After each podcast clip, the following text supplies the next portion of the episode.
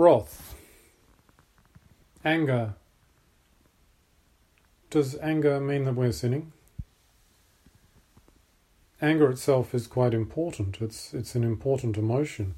It's not that when you feel anger, somehow something is wrong with you and you should never feel angry. Rather, anger is the thing that allows us to defend ourselves and to defend our need for space and respect and etc. We need to look after ourselves and make sure that we are not being squeezed or put into a position where we are uncomfortable because, well, at least not too uncomfortable, because in order for us to serve others, we have to be able to look after ourselves.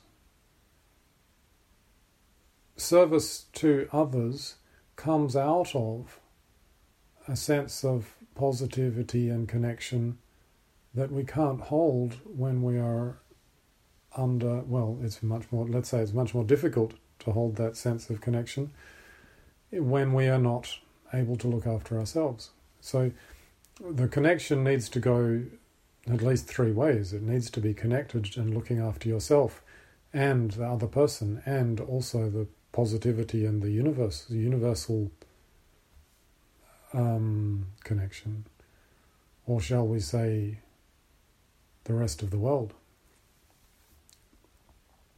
so that we fit in and create positive movements in all directions. And so we need to look after ourselves, but not at the expense of others. So if that anger leads us to direct it towards others and hurt them, then we are effectively hurting ourselves because we are hurting our relationships. People do not want to be in relationships where they get hurt. And so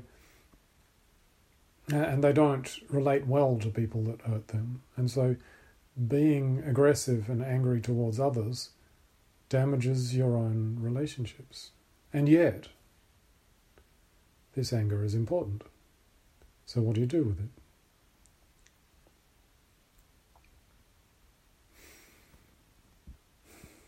The best answer that I know of is that you direct your anger towards the situation. You direct your anger towards, I need to change this situation. I need to turn this situation into something better. And this is called determination. And determination is a very positive trait. And determination can be very inclusive. So, though the other person might be doing something that you don't like, my determination is to change this situation, make it better, and it can be better for me and for that other person. I can include everybody in this, but I'm still going to stand up and act and do what needs to be done and make things better.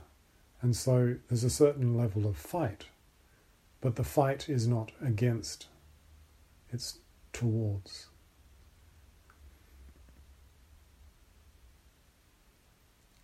Aggression is the same energy that makes us destroy as well as that makes us create. That anger, that determination can lead us to make beautiful projects that make things makes things better because we are angry about the state of the world, the state of people, because we care, we get angry, or because we're angry about the situation that you yourself are in. Maybe you do something good, productive about it. But that same energy can be directed in a negative way, it can be directed towards destruction, blame, criticism. Blaming somebody, whether it's blaming yourself or blaming somebody else, is a way to stay the victim, to create a world where you are the victim. And this is something that is tempting because